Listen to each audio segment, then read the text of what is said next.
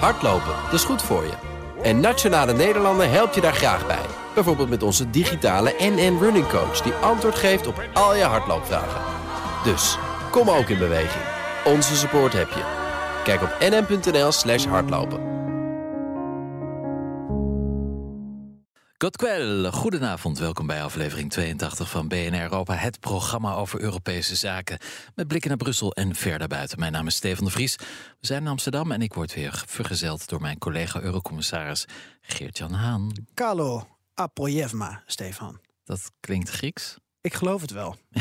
ik hoop dat de Grieken het ook op die manier hebben opgevat. Oké, nou waar gaan we het over hebben vandaag? Ja, vorige week al even kort aangestipt dat we deze week in uh, afluisterschandalen duiken. Uh, Pegasus en Predator spyware, waar journalisten, politici en uh, activisten in Europa, eigenlijk in de hele wereld door worden afgeluisterd. Maar zeker ook in de Europese Unie speelt het.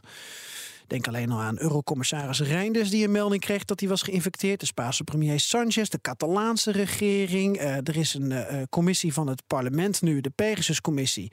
Die is afgelopen week in Griekenland geweest. Ze waren nog niet weg. Of daar was ook weer een extra schandaal.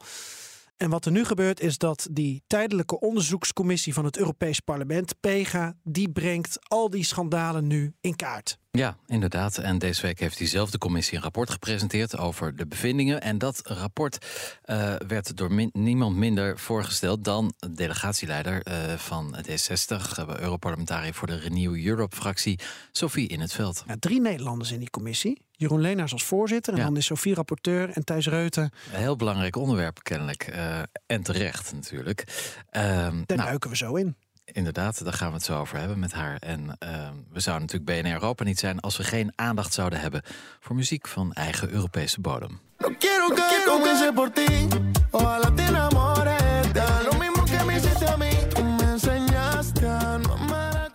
De lange versie hoor je zo. Dit is BNR Europa.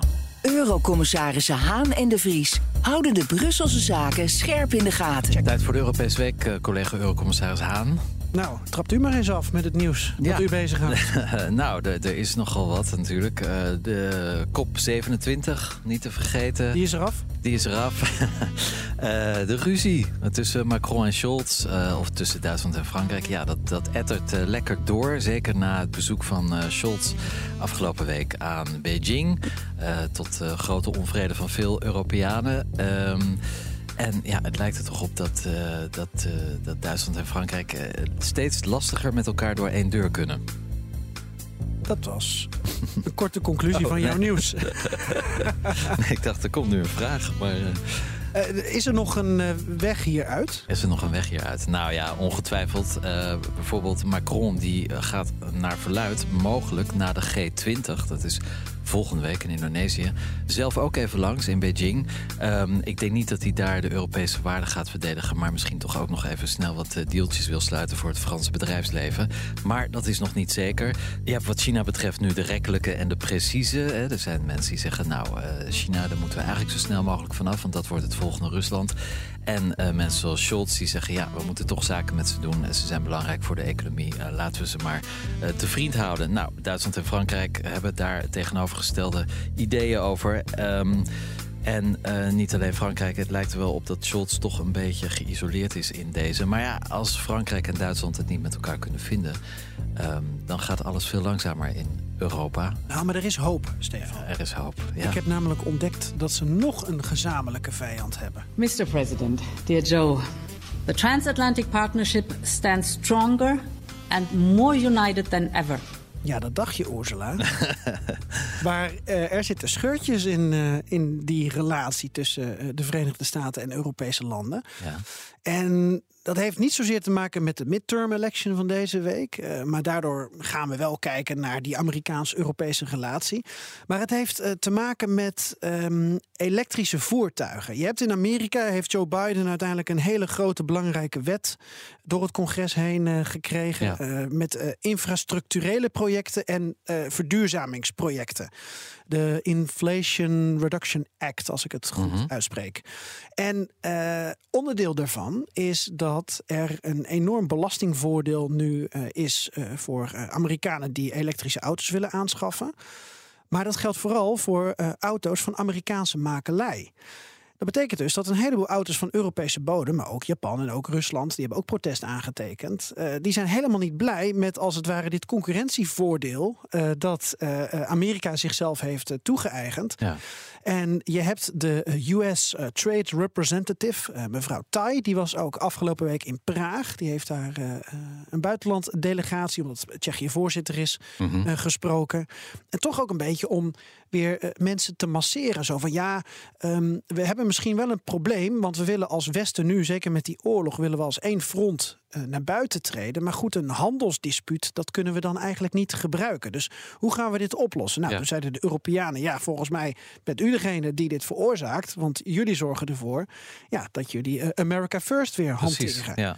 Niets nieuws eigenlijk. Niks nieuws, uh, maar deze zaak zou zonder die oorlog misschien wel zo hoog zijn opgelopen tot een, uh, een rechtszaak, een arbitragezaak bij uh, Wereldhandelsorganisatie bijvoorbeeld. Ja, ja. Zou zomaar kunnen. Ja. Maar nu gaan ze toch proberen om dit op een of andere manier ja, weg te masseren en recht te breien. En dat is interessant. Er is een taskforce in het leven geroepen. En die wordt op dit moment van Europese zijde geleid door de uh, zeg je nou stafchef of chef-staf? Maar in ieder geval door de stafchef van Ursula von der Leyen. Stafchef in deze tijden van Sint-Nicolaas lijkt me Dat is jouw uitsmijter. en wat leuk is, is dat uh, je hoorde net al het fragmentje van uh, Ursula en, uh, en Joe. Die kunnen het dus ook heel goed met elkaar vinden. En daar ja. kunnen ze nu misschien de vruchten van plukken dat dit dispuut dus niet uiteindelijk tot een arbitragezaak gaat leiden. Maar dat ze dit toch op een of andere manier met een normale dialoog kunnen oplossen. Maar goed, we wisten eigenlijk al toen Joe Biden kwam, toen was het ook al. America First. Dat ging niet ineens veranderen omdat het nu Biden was in plaats van Trump. Alleen het werd gewoon wat, wat minder hard gezegd. Ja, ja. Um, nou, weer een ruzie.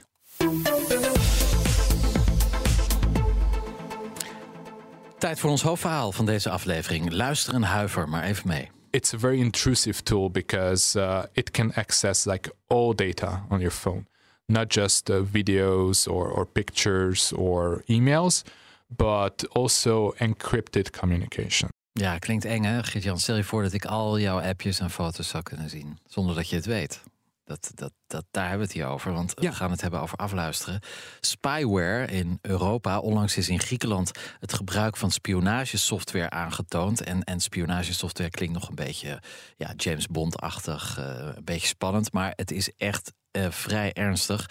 Hoe dat komt, wie daarachter zit, dat is niet duidelijk. Hoewel rapporteur Sophie in het veld hier zo meer over zal vertellen. In ieder geval over haar vermoedens van de mogelijke dader of daders. Ja, en Griekenland, dat was afgelopen week weer in het nieuws. Maar het speelt eigenlijk al heel lang in Polen, in Spanje, in Hongarije. Er zijn Cyprus en allerlei landen waar het gebruik van Pegasus of Predator spyware voorkomt. En wat betreft um, Hongarije ik heb onlangs een interview gedaan met eh, de Hongaarse journalist Szabolcs Pani. Die hoorde je zojuist, want hij heeft zelf ondervonden hoe het is om bespioneerd te worden met dit soort moderne spionagesoftware. En heeft om die reden, omdat hij erachter kwam dat hij gespioneerd werd, um, ook dit verhaal um, ja, naar buiten gebracht. Ja, een zorgwekkend en actueel thema dus in Europa. Sabolt Spani hoor je later in onze uitzending. Maar eerst praten we met Sophie in het veld. Die zit op dit moment in een studio in Brussel. Hartelijk welkom, mevrouw in het veld. Onderzoeksjournalist Chabot Spani die kwam er in het voorjaar van 2021 achter dat hij werd afgeluisterd met Pegasus software. Vervolgens legde hij dit spionageschandaal met andere journalisten ook bloot. Wanneer hoorde u voor het eerst van het bestaan van Pegasus? Uh, nou ja, dat was uh, in, in juli 2021. Uh, toen kwam het Pegasus-project, dus dat is zo'n collectief van journalisten en NGO's. Uh, die brachten dat nieuws naar buiten. Dat ze, ze hadden een lijst van 50.000 telefoonnummers die geïnfecteerd waren, zeg maar, met spyware. Dat ging toen nog alleen maar over Pegasus. Dat is maar één merk, spyware. Uh, en toen, toen zei ik van nou, dat, dat moeten wij als Europees parlement gaan onderzoeken. Alleen er was op dat moment geen meerderheid voor. Die meerderheid die kwam er aan het eind van uh, 2021 toen duidelijk werd dat de Poolse regering uh, ook misbruik maakt van die spyware. En ja, omdat toen hadden we ineens de EPP, hè, dus dat is hier de, de Christen-Democratische fractie, zeg maar die zitten daar niet in de regering. Uh, en die, hadden, uh, die zeiden ineens van nou, dan willen wij wel uh, zo'n mee steun geven aan zo'n onderzoekscommissie. Dus toen hadden we ineens wel een meerderheid. Nou, we zijn in maart van start gegaan en eigenlijk vanaf dat moment. ja, er blijft gewoon elke dag informatie binnenkomen. En ik, ik denk dat door dit nu zo neer te leggen, ehm, dat je waarschijnlijk ook weer nieuwe, uh, moet ik zeggen, dat je mensen ook aanmoedigt om, om ook onderzoek te gaan doen, journalisten, om binnen hun eigen land te kijken. Ja, je kan toch echt wel wat in beweging brengen. Laten we doorpraten over uw onderzoeksrapport en de implicaties. We hoorden zojuist al een fragment met onderzoeksjournalist Chabot Spani. En om er gelijk maar met gestrekt been in te gaan, we hadden het ook over of het wel enige zin heeft dat u dit rapport presenteert. So how can you at the same time punish or uh, or hold, hold, these people uh, accountable for their wrongdoings. For example, spying on uh, on uh, innocent journalists and and political opponents. When at the same time you need their cooperation to get the EU working on on common uh, uh, projects. So so that's that's a problem, and the European Parliament doesn't really have any kind of executive power. It's a parliament. It's not the it's not an executive body. Ja, Pani is doelwit geweest van spyware, zoals ook in het eh, conceptrapport te lezen staat. En hij vraagt zich heel erg af, hij worstelt daar zelfs mee, eh, wat de Europese Unie, in dit geval het parlement, nou precies kan doen met uh, deze situatie. Want er is niet EU-wetgeving. Dan is eigenlijk mijn eerste vraag aan u, mevrouw in het veld: waarom dan dit rapport? Uh, nou, allereerst uh, is er EU-wetgeving, ja en nee. Niet genoeg, maar er is wel degelijk wetgeving. En als de Europese Commissie haar rol zou spelen als onafhankelijke hoedster van de verdragen, dan zou ze alle mogelijkheden gebruiken om te zorgen dat de wet wordt gehandhaafd. Dan gaat het bijvoorbeeld over uh, wetten die uh, grondrechten, burgerrechten beschermen, maar ook dingen als exportwetten, aanbestedingswetten. Uh, wacht even, er ontschiet me even eentje. nou goed, er, er is een hele, een hele serie wetten waar ze wel degelijk zouden kunnen handhaven. Maar je ziet dat de Europese Commissie zich opstelt als een soort secretariaat van de nationale regeringen. Uh, en eigenlijk. ik heb vanmorgen in de, in de persconferentie ook gezegd. Uh, de Europese Unie is zeer vastberaden en eensgezind als het gaat om aanvallen op onze democratie van buitenaf. He, wij zeggen tegen Elon Musk: van, nou, onaanvaardbaar. Jij mag niet onze democratie aantasten. De Russen mogen zich niet mee bemoeien. Fake news, allemaal heel bedreigend. Maar als je dan zegt: ja, maar uh, aanvallen op de democratie van binnenuit door de nationale regeringen moeten we ook aanpakken. Maar ja, dan zie je dat de commissie ineens uh, heel stil wordt en timide. Uh, en, en, en eigenlijk niet al haar bevoegdheden om, om dat misbruik aan te pakken. Dus dit rapport is eigenlijk dan vooral voor de commissie bedoeld? Nou, eh, ook voor de commissie, maar uh, ook voor de lidstaten. Kijk, het is begonnen omdat, uh, nou, allereerst als Europees Parlement zullen we natuurlijk altijd, als er dit soort aantastingen zijn van de democratie, maar ook als er Europese wetten worden geschaad of overtreden, dan zullen wij daar onderzoek naar doen. Maar ook omdat in de lidstaten waar het grootste misbruik is, hè, landen als Polen, Hongarije, Griekenland, ehm, ja, daar is eigenlijk geen echt parlementair onderzoek mogelijk. De Poolse Senaat die doet het wel, omdat de regering daar geen meerderheid heeft. Alleen de Poolse Senaat heeft heel weinig bevoegdheden. Uh, wij hebben ook geen volledige uh, bevoegdheden voor een parlementaire enquête. Maar wij kunnen wel een heleboel informatie samenbrengen. Wij kunnen een podium bieden aan, uh, aan getuigen. Uh, wij kunnen, we kunnen de zaak op de agenda houden. We kunnen ja, druk op de ketel zetten. En dan denk ik, ja, ook als je niet alle formele bevoegdheden hebt, moet je goed gebruik maken van de bevoegdheden die je wel hebt dan misschien eerst goed om uw aanbevelingen van uw conceptrapport erbij te pakken. Dan kunnen we vanzelf ook mm -hmm. de, mhm. de schakel maken naar hoe uh, onderdelen van, van hoe de Europese instellingen functioneren moeten veranderen. Wat zijn de belangrijkste aanbevelingen van dit conceptrapport? Want er volgt nog een definitief rapport. Mm -hmm. Nou, er, een, een, heleboel en ook allemaal van ja, op, op heel verschillende uh, onderdelen. Uh, ik heb als eerste voorgesteld dat we een moratorium moeten instellen op het gebruik van spyware. Uh, en, en dat moratorium dat zou dan land voor land opgeheven kunnen worden als ze aan een aantal voorwaarden voldoen. Onder andere dat ze moeten zorgen dat er gewoon uh, goede juridische uh, uh, dekking is, zeg maar, goede rechtsbescherming. en een tweede is dat ze moeten toezeggen dat ze Europol laten meekijken naar de, de, de, de onderzoeken die er lopen. Nou, zo heb ik nog een paar voorwaarden. Maar dan zou je kunnen zeggen, als landen bereid zijn om dat te doen, dan um, uh, dan kan dat moratorium worden opgeheven en dan kunnen ze gewoon verder spyware gebruiken voor waar het voor bedoeld is. De strijd tegen zware misdaad en nou ja, echt grote dreigingen uh, tegen de nationale veiligheid. Maar is dat niet juist, is... Het, juist het probleem dat een regering kan zeggen: ja, we werken mee en dan, dan kunnen ze het net zo stiekem niet doen, toch? Dat is het hele punt nee, van die spyware. Is, uh, nee, want uh, nee. Dat, nee, nee, maar dat is, dat is um, nu juist wat ik voorstel. Dat, hè, dus een moratorium, dat wil ze zeggen feitelijk een, een, een, een tijdelijk op het gebruik van, dat, van die spyware. Maar dan een aantal uh, voorwaarden vier voorwaarden. En als aan die vier voorwaarden is voldaan, ja, dan heb je toch echt wel redelijk goede garanties dat ze er op een verantwoordelijke manier mee omgaan. Maar, maar, maar dan de, moeten ze wel eerst daaraan voldoen. Ja, maar dan nog, uh, als een regering zin heeft om dit toch te gebruiken, er is niemand die een regering tegen kan houden. Nou ja, dat is het, tweede punt. Uh, we moeten naar Europese regels voor het gebruik hiervan. En die regels die komen niet zomaar uit de lucht vallen. Daar is al bijvoorbeeld een heleboel jurisprudentie over. Uh, waarin staat van hè, bijvoorbeeld uh, in welke gevallen mag je het gebruiken. Dus hè, echt alleen maar voor heel zware uitzonderlijke gevallen. wel, hè, er moet gerechtelijke toetsing aan te pas komen. Wat zijn de rechten van, van, van, van de doelwit?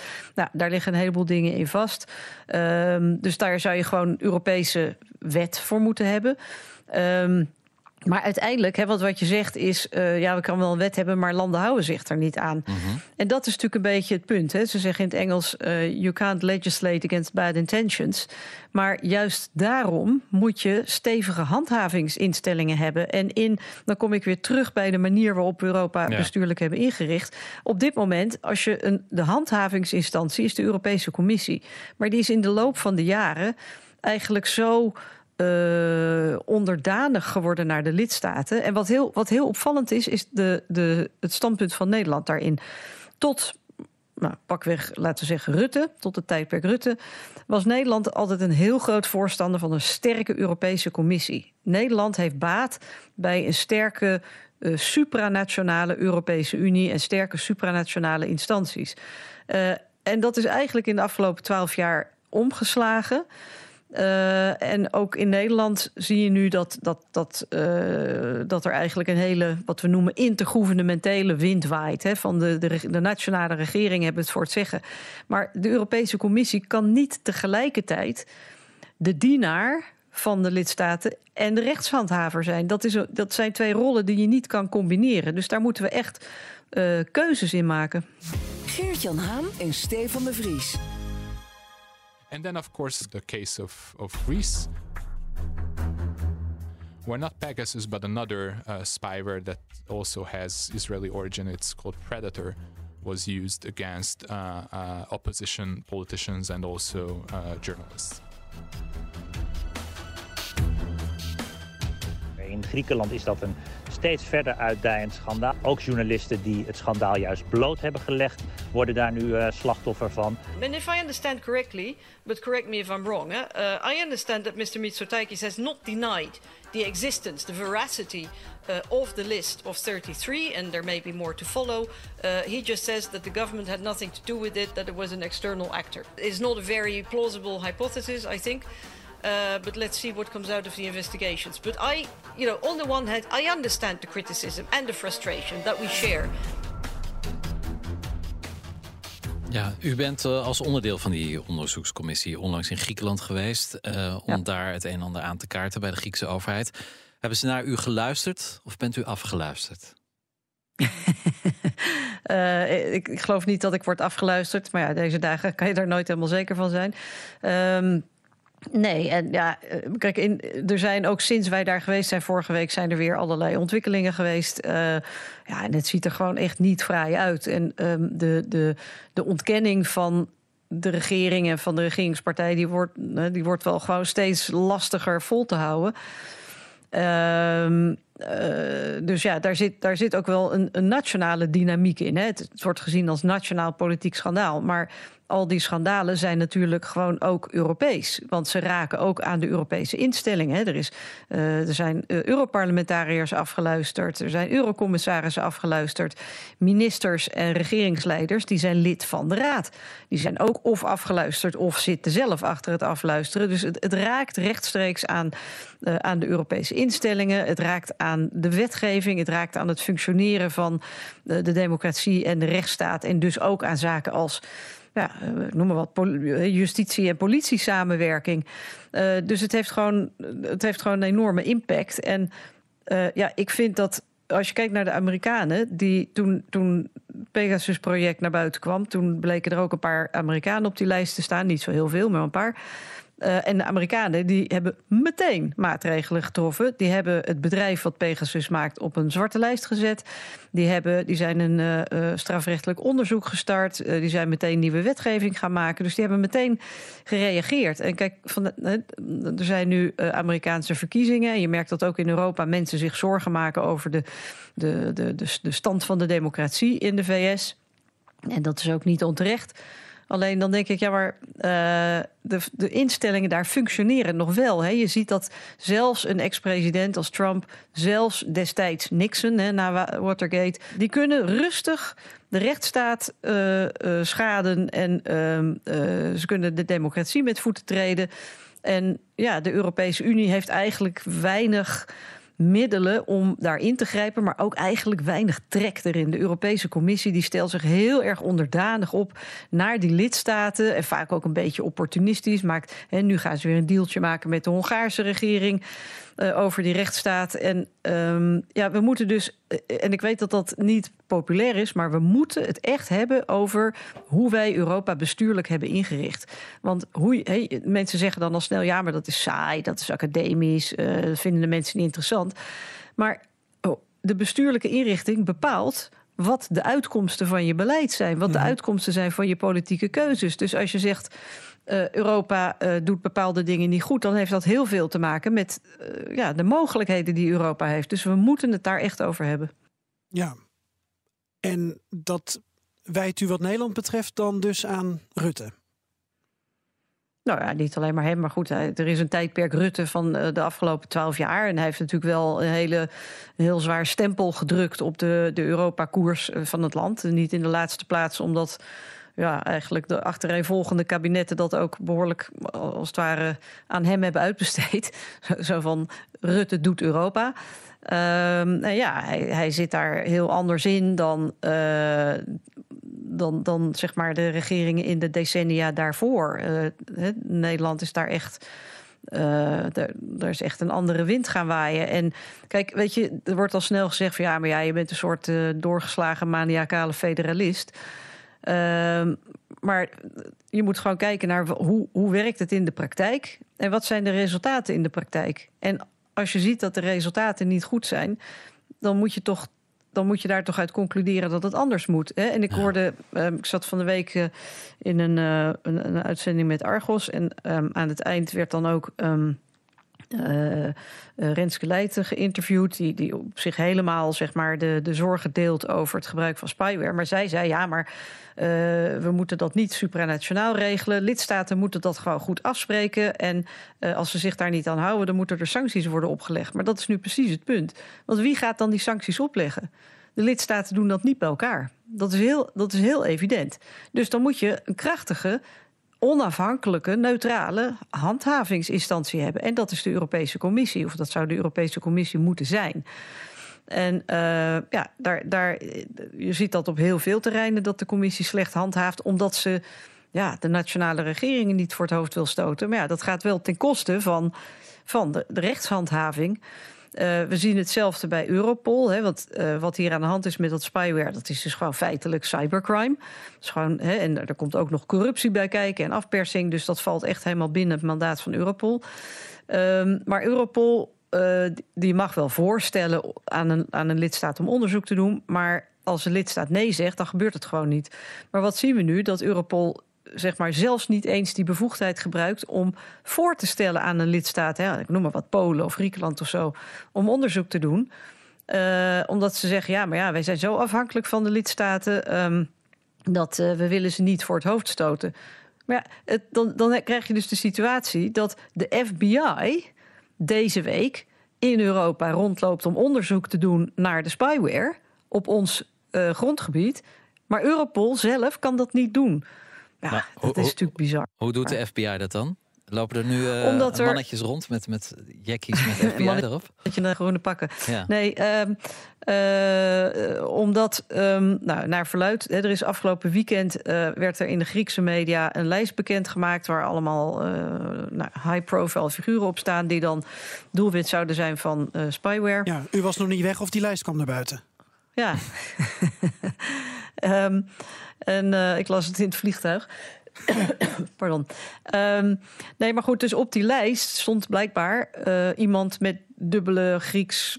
Amerikaanse nationaliteit of zo. En um, dus was dat voor de FBI aanleiding om onderzoek te gaan doen. Het is trouwens niet voor het eerst dat de FBI op Europees grondgebied onderzoek doet. Alleen het is vrij bizar dat zij dat wel kunnen doen en onze eigen Europol niet.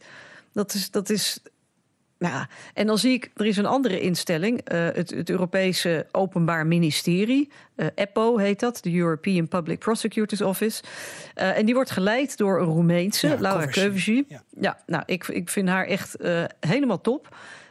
want zij doet precies wat een EU-instelling moet doen, namelijk zeg maar, haar bevoegdheden echt helemaal gebruiken tot aan de grens van de bevoegdheden. Zonder zich iets aan te trekken van uh, of de regeringen haar aardig vinden of niet. Maar ze bestrijdt corruptie. En dat doet ze heel erg effectief. En dat doet ze in het belang van de Europese burgers, in het algemeen belang.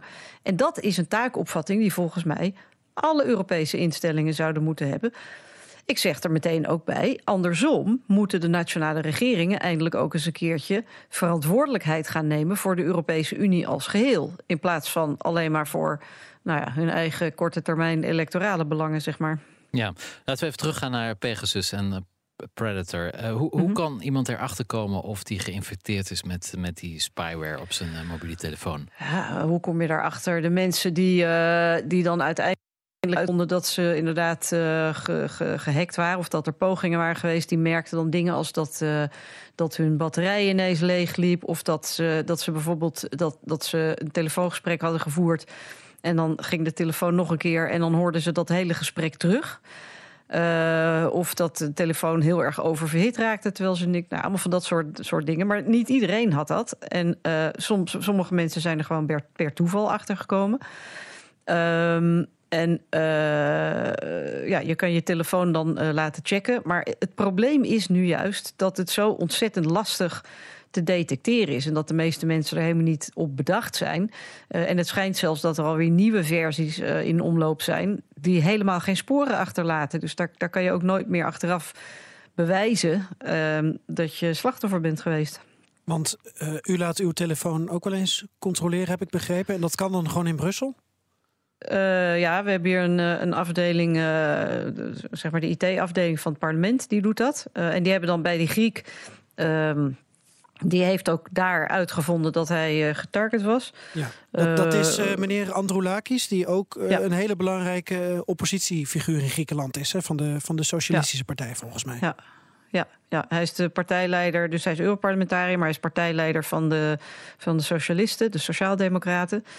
Uh, en ja, Kijk, dit is, dat is typisch zo'n geval. Want ik krijg dus, hè, nu ligt mijn rapport op tafel. En vervolgens beginnen een heleboel mensen te roepen: ja, maar uh, je hebt geen uh, juridisch waterdicht snoeihard bewijs. Nee, dat kan ook niet, want de regeringen werken niet mee. Maar je, je, kan wel, als het ware, als een soort detective kijken van wie had er een motief, wie had de middelen en wie had de gelegenheid.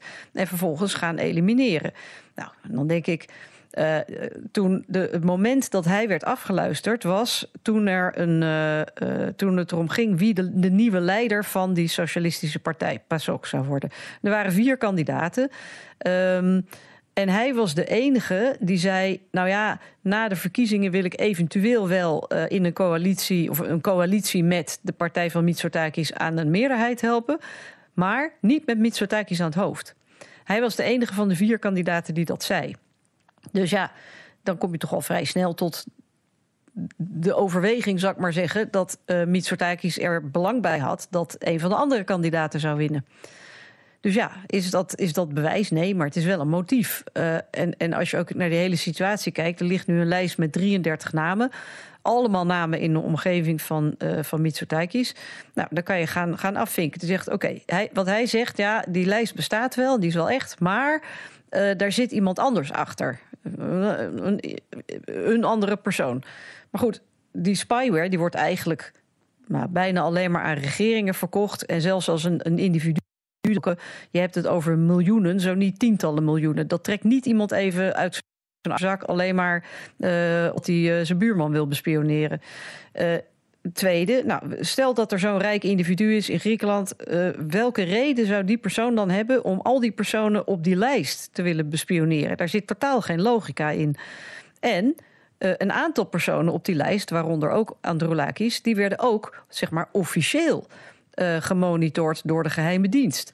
Nou, weet je, als je al die dingen naast elkaar legt en dan ook nog de, een aantal personen in de entourage van Mitsotakis, die werkten voor dat bedrijf wat Predator maakt. Ja. Oké, okay. dan is het een beetje, uh, weet je wel, iemand heeft uh, chocolade en kruimels uh, rond zijn mond zitten en zegt: Koektrommel? Ik? Nee. ja. ja. BNR Nieuwsradio. De Europa-podcast. Geert-Jan Haan en Stefan de Vries. Je luistert nog steeds naar BNR Europa vanuit de BNR-studio in Amsterdam. We praten met Sophie in het veld van de fractie Renew Europe in het Europees Parlement. Zij zit daarin namens D66 en Sophie in het veld is rapporteur van de PEGA-commissie. En een conceptrapport over afluisterschandalen in Europa verscheen deze week van de hand van die commissie. We have to do a little bit of detective work here. Who would have the motive, the means and the opportunity? Now, look at the names on the list. It's clearly a political list. So, who would have an interest? Which individual would have the money and the interest of surveilling these particular people? Een van die bedrijven die hele diepe zakken hebben, um, is de AIVD Nederland. Mm -hmm. uh, dat is een succesverhaal dat hij nu in het rapport uh, staat. Veelal hebben we negatieve associaties met spyware. Maar in mm -hmm. Nederland zou Ridouan Taghi zijn opgepakt mm -hmm. door het gebruik van deze software. Door de AIVD in samenwerking met de politie. Is, is, dit, ja, is dit toevallig dat dit succesverhaal dan wel bekend is geworden? Nou ja, daar kan ik alleen maar over speculeren. En even voor de goede orde. Kijk, ik heb geen verbod voorgesteld op het gebruik van spyware. Want ik denk dat, dat als je dat heel goed inkadert. Uh, dat dat wel degelijk in he, hoogst uitzonderlijke gevallen, maar in dit soort gevallen uh, inderdaad een belangrijk middel kan zijn. Uh, maar in dit geval, wat wel heel opvallend was, was inderdaad dat verhaal werd uh, dat, door de Volkskrant, geloof ik, gepubliceerd. Um, en die had daarvoor een aantal bronnen binnen de IVD. Uh, daar is verder geen enkele reactie op gekomen vanuit de IVD. En dan denk je toch, ja, op een moment dat dat bedrijf wat Pegasus maakte, NSO, stond op dat moment uh, na al die onthullingen uh, in heel slecht daglicht. Ze waren geblacklist door de Amerikanen en ze zaten dus ineens in de financiële problemen daardoor. Dus ze konden eigenlijk wel wat goede publiciteit gebruiken. Alleen. Um, voor, uh, voor Israël is, zijn die, die uh, spywarebedrijven... Zijn, dat zijn wel he, particuliere bedrijven, dat zijn geen staatsbedrijven... maar die kunnen alleen maar opereren met een... Uh, met een hoe noem je dat? Een um, vergunning van de Israëlische overheid. En voor Israël zijn die, die vergunningen zijn eigenlijk... Hè, en dus die spyware, een heel belangrijk diplomatiek ruilmiddel... Uh, en zij, zij zijn dus ook de enige die weten aan welke landen zo'n vergunning, of voor welke landen zo'n vergunning wordt verleend aan dat spywarebedrijf.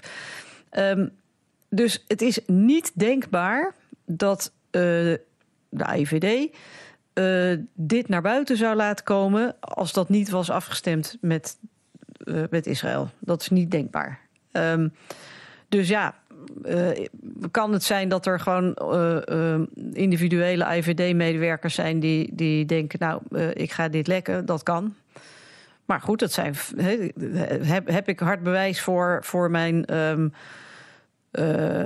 voor mijn, mijn verdenking, zeg maar. Nee, dat zal er ook wel niet komen. Maar als je, het punt is, als je naar mijn rapport kijkt, als je allemaal van dit soort hele kleine dingetjes ziet, dan denk je, nou ja, oké, okay, weet je, mm -hmm. het zal wel. Uh, maar als je ze allemaal naast elkaar zet, ja, dan, ziet, dan is het beeld ineens heel anders. En op pagina 80 is dan uh, ruimte voor Nederland uh, gemaakt in uw rapport. Uh, daar staat dit, ja, volgens mij noemt u het remarkable, mm -hmm. hè, dus het mm -hmm. opvallende voorbeeld van Taki. Maar wat is nou eigenlijk, wat weten we nou eigenlijk over Nederland en, en dit soort spyware in het algemeen? Want de landen die we aan het begin hebben opgesomd, ja, daar zijn de zaken van mm -hmm. bekend dat die ook negatief zijn gebruikt. Maar ja, Nederland, worden er nou uitspraken over gedaan of helemaal niet? Ook niet van, van overheidswegen of wat dan ook? Maar uh, mij zijn geen uh, gevallen bekend van uh, mensen die om politieke redenen, zeg maar, met, door spyware zijn um, getarget door de Nederlandse overheid. dat, dat zou me ook, bedoel, dat zou ik ook echt heel, heel, heel verontrustend gevonden hebben. Maar dat wil niet zeggen dat Nederland niet af en toe even kritisch naar, naar zichzelf moet kijken. Want ja, we hebben natuurlijk op dit moment wel een hele discussie rondom hoe het toezicht op de geheime diensten is uh, geregeld. En er is een, een toezichthouder opgestapt omdat hij zei van ja, ik kan eigenlijk gewoon mijn werk niet meer goed doen. Ja, ik vind dat we daar een discussie over moeten hebben. Want uh, de essentie van de democratie is nu juist niet alleen maar dat je de overheid macht geeft, bevoegdheden, maar dat je daar ook controle op uitoefent. En ja, als je zegt van uh, jongens, laat ons maar gewoon onze gang gaan en dan achteraf mag je nog eens een keer kijken. Ja, is dat voldoende? Ja, dat denk ik niet. Want als je ze ook hè, met die spyware bijvoorbeeld, als je. Uh, als je als politie of geheime dienst, als je een telefoontap wil plaatsen, dan moet je toestemming hebben van de rechter en zo. Daar zijn procedures voor. Mm uh, alleen die, die toestemming wordt altijd verleend voor een, een, specifieke periode. Laten we zeggen twee maanden of zo, ik noem maar wat. He, dat gaat in op datum 1 en dat eindigt op datum nou, andere datum. Punt met die spyware is dat um, met spyware kan je ook helemaal teruggaan in de tijd. Niet telefoongesprekken, dat niet, maar wel al je metadata. Dus met wie heb je getelefoneerd, uh, hoe lang. Maar ook uh, toegang tot al je berichtjes, tot al je documenten, tot al je apps, tot al je foto's en video's. Alles wat je op je telefoontje hebt, alles. En locatiegegevens. En uh, dat kan dus helemaal terug in de tijd. Dus dan, dan moet je eigenlijk bijvoorbeeld zo'n zo'n gerechtelijke toetsing of, of uh, uh, goedkeuringsprocedure moet je dan toch anders gaan inrichten. En daar moet je toch andere voorwaarden bij gaan stellen voordat je zo'n zwaar middel mag inzetten. Dus Nederland is naïef op dit moment, naar buiten toe in ieder geval? Nou ja, kijk, Nederland wordt altijd wel gezien als, uh, als een land waar we dit soort dingen goed geregeld hebben. Maar ik vind uh, dat je dan als land niet op je lauweren moet rusten, maar altijd kijken hoe je het nog beter kan doen. Uh, en er zijn best wel een aantal dingen waarvan ik denk, hé, ik vind dat toezicht op de geheime diensten, dat dat nu wordt afgezwakt op een moment dat, dat, dat geheime diensten eigenlijk steeds meer bevoegdheden krijgen. Maar ook eh, gewone politie, die valt natuurlijk niet onder dat soort zwaar toezicht. En je ziet dat politie eigenlijk ook steeds meer bevoegdheden en mogelijkheden krijgt. Want um, ook politiediensten gebruiken ook dit soort materiaal. Of in ieder geval uh, kunnen dat gebruiken. Als je, er, is, er is elk jaar is een zo'n grote beurs voor, uh, voor spyware. Uh, en daar, daar, daar komen dan allemaal mensen op af. Um, en je ziet dat alle lidstaten daar ook zijn. Um, en ik heb één deelnemerslijst gevonden waar dan bijvoorbeeld uh, lokale politiekorpsen uh, op voorkomen. Ja, en dan denk ik, daar zou ik toch wel eens wat vragen bij willen stellen voordat je, voordat je zo'n zwaar middel gaat gebruiken als, als politie. Ik bedoel, dan, dan, dan begeef je al helemaal op het terrein van geheime diensten. Dus um, weet je, naarmate de technologie verder ontwikkelt. Hè, tuurlijk moet je daar gebruik van maken, want uh, dat, dat, doen de, dat, dat doen de schurken ook. Maar uh, dan moet je ook wel steeds dat, dat kader wat erbij hoort van, van garanties en van controle en van toezicht en van rechten, uh, moet je ook wel steeds aanpassen. En dat gebeurt veel te weinig. Should we be naive in the Netherlands about this? Uh, I think you shouldn't. I mean, as far as I follow Dutch politics, you also have your uh, so called authoritarian minded uh, uh, politicians around here. If certain people get to power, uh, then you know you should be more worried uh, than you, you, could be right now. But also, we didn't talk about um, um, the surveillance carried out by private companies for business interests and other kinds of reasons. So it's it's not always the state that's that's the problem. Uh, every European Union member state is different. So I think everyone should be cautious because the technology, I mean, it's universal. It can be accessible to basically anyone, and um, you you just need one powerful person with bad intentions to uh, to to to create a situation where where massive amount of people And if uh, you're working can at get under the- surveillance. Er is nog één ding dat mij. ehm, ja, dat ik niet helemaal snap als je het hebt over de rol van bijvoorbeeld de Europese Commissie. We hebben Mhm. een aantal eh, bekende Europeanen die eh, aantoonbaar eh, bespioneerd zijn. Die namen die Mhm. rondgingen: Macron, Sanchez, Catalaanse regering, maar Mhm. ook Eurocommissaris Reinders. Ehm, Daarvan is in ieder geval bekend dat hij een notificatie heeft gehad van dat zijn telefoon geïnfecteerd was. Maar er is nog helemaal geen opheldering over Nee. gekomen. Is dat ook uit een zekere angst dat het dus in een EU-lidstaat is gebeurd? Dat die een commissaris hebben afgeluisterd en dat dan, ja, dan heb je de poppen aan het dansen. Ja, nou, eh, voor zover ik eh, weet is eh, de telefoon van Reinders niet besmet geraakt. Is er wel een poging geweest, maar is dat niet, heeft hij er niet op geklikt, zeg maar.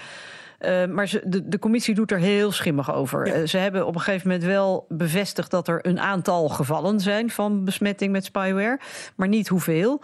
Eh, wij horen hier in de, in de wandelgangen zeg maar, dat het om ongeveer 60 mensen gaat. Hè, dus dan, dan heb niet, niet eurocommissarissen, maar eh, eh, ambtenaren, zeg maar. uh, Mr. Reinders, Mr. Didier Reinders, who's uh, commissioner, uh, um, he and uh, some other staff members were also uh, known to receive a notification from Apple last November, I think. And this notification is widely believed to be about a certain Pegasus type uh, attack. But we still don't know who, who the perpetrators were, who targeted the, the European Commissioner and stuff from the, the commission. So that's that's still mystery. Daarnaast, hè, ik had het net over die Griekse lijst, daar staat ook een ex-eurocommissaris op.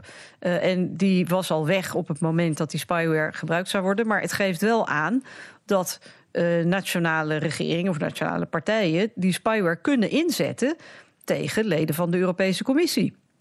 Eh, en ja, dan vind ik het eigenlijk een hele rare zaak dat de Europese Commissie inderdaad uit angst dat, eh, dat de regering hierachter zat en dat ze daar dan dus grote bonje mee zouden krijgen als dat naar buiten komt. Dat ze om die reden eh, heel erg eh, ja, er het zwijgen toe doen. Want uiteindelijk is de, de Europese Commissie geen verantwoording schuldig aan de lidstaten, maar aan de burgers en aan het Europees Parlement.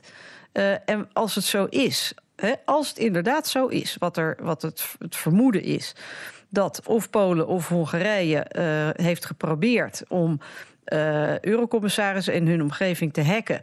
eh, op een moment dat er onderhandeld wordt over. eh, zeg maar heel erg veel Europese subsidies. die op dit moment nog niet uitgekeerd zijn. omdat die twee landen de, de rechtsstaat niet respecteren. Ja, als er op zo'n moment de, de telefoons van de eurocommissarissen of hun entourage. die over dat onderwerp gaan, worden gehackt. Ja, dan, dan is je besluitvormings democratische proces is, is niet meer gewaarborgd. Dat, dat wordt dan gecorrumpeerd. Dus ik vind dat heel ernstig. En ook het feit dat de commissie daar zo geheimzinnig over doet, vind ik heel ernstig. U gaat voor uw eindrapport nog op Europese tournee. U heeft een aantal landen nu bezocht en ik geloof dat ze in Hongarije u nog kunnen begroeten. Eh, ja, en eh, ik hoop ook in Spanje. Maar ja, Spanje dat ligt eh, buitengewoon gevoelig. Dus we zullen zien of daar meerderheid voor is. Maar ja, nee, de, de onderzoekscommissie... die overigens onder leiding staat van mijn CDA-collega Jeroen Leenaars... Ehm, eh, wij gaan gewoon door met onze onderzoekswerkzaamheden. Alleen we hebben natuurlijk een, een deadline... waarbinnen dat rapport het, het hele traject doorlopen moet hebben. Dus dat, ga, dat gaan we nu in. Hè. We gaan nu, ik ga het formeel presenteren en dan komen er amendementen, stemmingen enzovoort. Eh, en, maar tegelijkertijd, parallel daaraan, gaat ons onderzoek natuurlijk ook gewoon door. Ehm, eh, en dat zal dan, dus wat we dan nog aan bevindingen hebben, dat zal gewoon in dat rapport nog eh, gestoken worden. En ik zou ook, ik heb ook in de persconferentie gezegd van ja, alle mensen die kritiek hebben op de, dat, dat, dat er geen snoeihard bewijs, hè, geen smoking gun, eh, eh, dat we dat niet hebben. Nou prima, eh, maar bekritiseer niet ons, maar bekritiseer de, de regeringen die weigeren om informatie te verstrekken. Ook op, ook op terreinen waar dat kan. Hè. Griekenland eh eet de premier de, de macht heeft, de bevoegdheid heeft om bijvoorbeeld informatie vrij te geven over waarom die Europarlementariër door de geheime dienst werd gevolgd. Dus dat kan hij gewoon zeggen. De Griekse onderzoekscommissie die er is geweest, Die heeft alle stukken geheim verklaard. Nou, dat hoeven ze helemaal niet te doen. Die kunnen ze ook gewoon vrijgeven. Dus lidstaten, hè, ook met respect voor gewoon de, de uh, vertrouwelijkheid van bepaalde uh, stukken en zo, uh, kunnen ze ons heel veel meer informatie geven. En dat wordt gewoon geweigerd.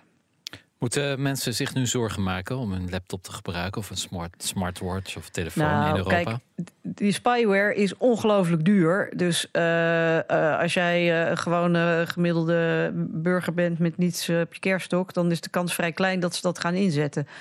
Maar ehm, het, daar gaat het ook niet om. Het gaat niet alleen maar om de individuen. Het gaat erom wat, dit, wat betekent het voor onze democratie als journalisten, politici, advocaten uh, maatschappelijke organisaties, als die niet meer vrij zijn. Als die, zodra ze kritiek hebben op een regering of zodra ze bijvoorbeeld onderzoek doen naar bepaalde misstanden, uh, kunnen ze te maken krijgen met dit soort spyware. Uh, journalisten die niet meer hun bronnen kunnen beschermen, die niet meer vrijelijk met mensen kunnen praten, advocaten die worden afgeluisterd als ze met hun, uh, hun cliënten praten. Dat is een ongelofelijke aanslag op de democratie. En moeten we daar ongerust over zijn? Ja. Helder. Dank. Ongerust, Geert-Jan? Jij bent journalist. Oh, ik ook. Ik weet niet of ik iets op mijn kerststok heb. Maar het is wel nou. belangrijk dat je als journalist heel goed nadenkt over hoe je met je bronnen omgaat. Dat heeft Chabot Spani ook wel heel duidelijk mm -hmm. uitgelegd. Die legt zijn telefoon uh, tegenwoordig af en toe in de koelkast. En uh, gaat niet meer uh, podcast luisteren onder de douche, vertelde hij. En hij gaat in het park heel ouderwets afspreken zonder telefoon. Want ja, maar, ja, in een land als Hongarije uh, kun je niemand meer vertrouwen. Ja, maar zie je, maar dit is precies wat, kijk, dat zou met uh, pakweg de Nokia van Mark Rutte, uh, zou dat nog zin hebben. Alleen het probleem is, dit gaat niet alleen maar over afluisteren van jouw telefoongesprekken. Het gaat erom dat ze jouw telefoontje als het ware helemaal overnemen. Dus ze kunnen gewoon overal bij. Dus ook als jij je telefoon in de koelkast legt. En overigens vind ik het vrij idioot dat, dat wij de verantwoordelijkheid daarvoor bij individuele burgers neerleggen. Dat je het journalisten heel moeilijk maakt. Hè, en ook anderen. Ik bedoel, ik ben ook politicus. Moet ik dan de hele dag maar mijn telefoon ergens anders laten? Uh, dat vind ik de omgekeerde wereld. In een democratie zorg je gewoon dat regeringen zich niet aan dit soort dingen bezondigen. En als ze dat wel doen, dat ze daar, dat ze daar uh, sancties voor krijgen opgelegd. Zo hoort het in een democratie. The global story here is that the whole spyware industry is just unregulated. There are no rules because it's so new. It's such a such a fresh phenomena that uh, the the different laws and regulations that were made to to regulate this uh, uh, this field, this field of national security, privacy, etc., they are not up to date.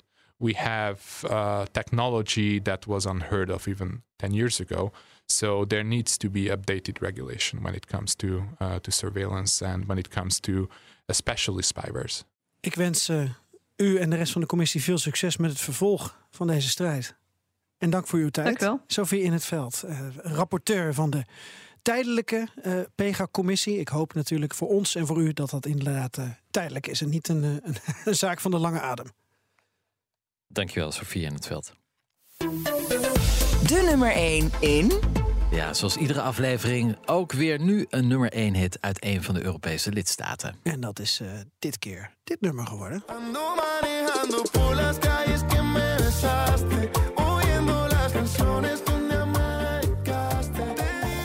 Klinkt lekker zomers, hè, Geert-Jan, in deze wintertijd. Uh, Heerlijk. Ja, nummer 1 in Spanje. Die hadden we nog niet gehad dit Ik seizoen. uh, doe mijn trui uit, korte broek aan, cerveza. En het nummer heet La Bachata van Manuel Turizo. Uh, deze week dus nummer 1 in uh, Barcelona en Madrid. En ja, al die nummers staan in een ja. Spotify playlist die jij bijhoudt en elke week weer netjes update. Volg ons op Spotify. Er komen elke keer ook weer volgers bij. BNR nummer 1. En reacties op dit programma zijn welkom per mail op europa.bnr.nl of via Twitter op BNR de Wereld. Zitten we nog niet op Mastodon? Moeten we dat niet even snel aanmaken? Uh, Mag jij doen. Misschien niet op Mastodon, misschien wel op Pegasus. Voor nu, dank voor het luisteren. Volgende week zijn we er weer. Ayato. À la prochaine. Hardlopen, dat is goed voor je. En Nationale Nederlanden helpt je daar graag bij. Bijvoorbeeld met onze digitale NN Running Coach... die antwoord geeft op al je hardloopvragen. Dus, kom ook in beweging. Onze support heb je. Kijk op nn.nl slash hardlopen.